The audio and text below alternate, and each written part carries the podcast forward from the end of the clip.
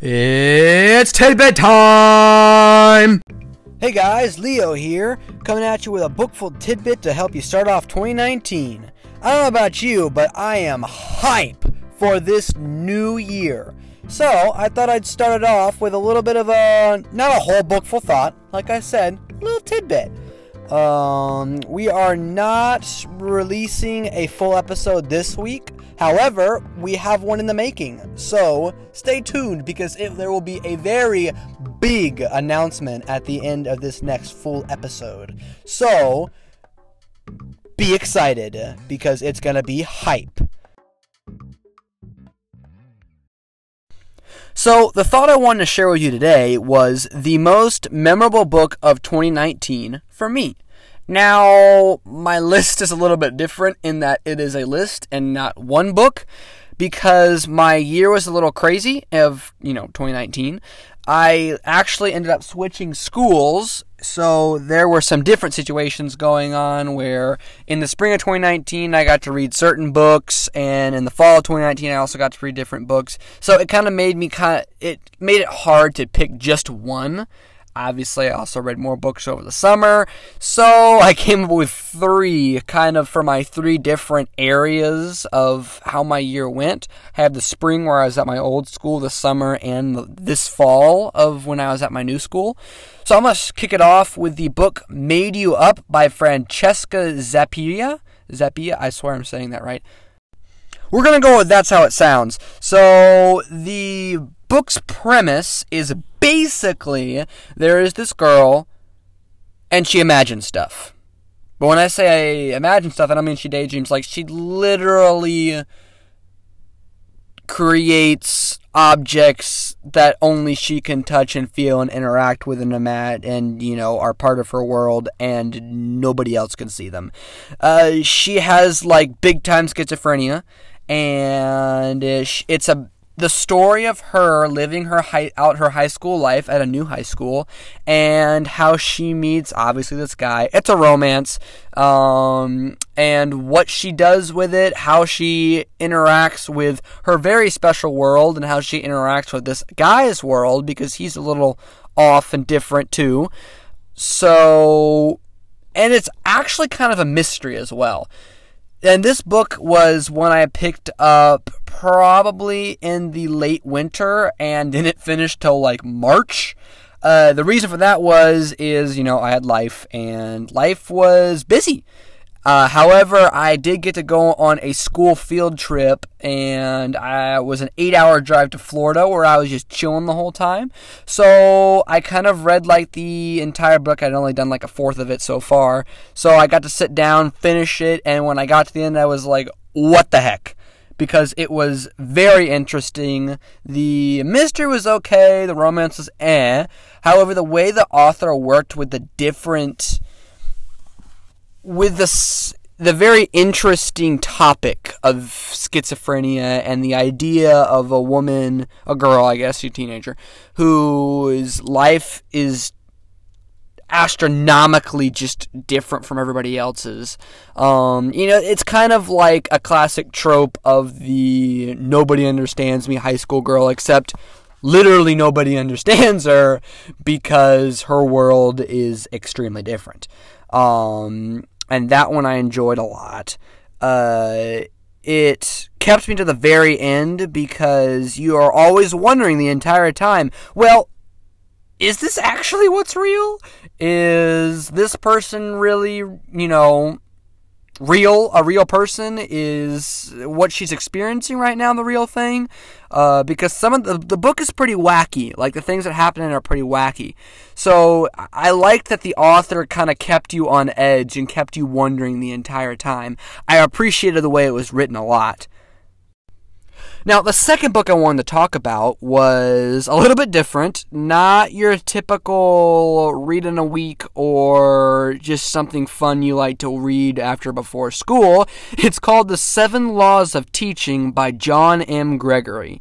Now, this one is obviously very different. Uh, it is a nonfiction, and it's really kind of a how to guide for teachers uh, and a little bit of students alike who uh, want to understand the seven laws of teaching. Now, the seven laws of teaching are actually, from my understanding, kind of. I, I don't know if they're famous, but I know they are somewhat of a big deal. Um, and this book definitely helped me a lot with perspective. Being able to read something that's targeted towards a teacher and how he's supposed to teach, how and how he's supposed to interact with his students, really helps me kind of understand what it is a teacher is trying to accomplish and how I, as a student, can help that teacher accomplish that goal. Because at the end of the day, I am somebody who's sitting in someone else's class trying to learn.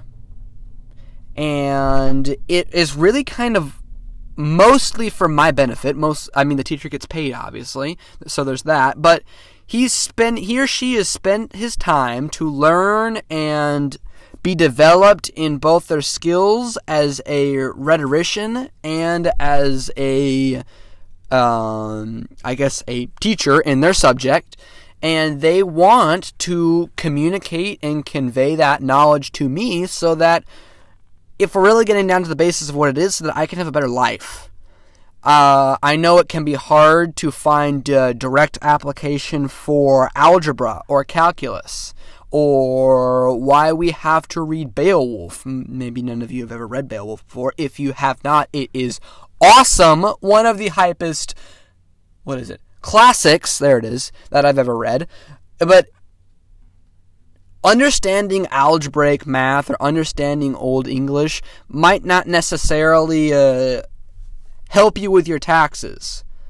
Actually, it kind of does because math and understanding how to work with long division or long multiplication to help you not make horrible mistakes and lose money is kind of big and important, but it really helps you round out as a person.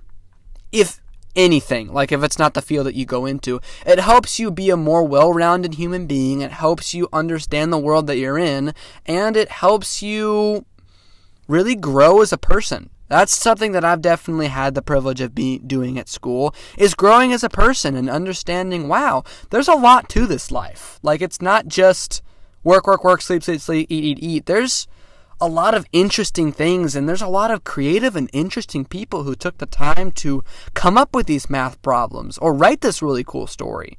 So, I mean, it definitely helped with, like I said, perspective and gave me a new light on the classroom setting.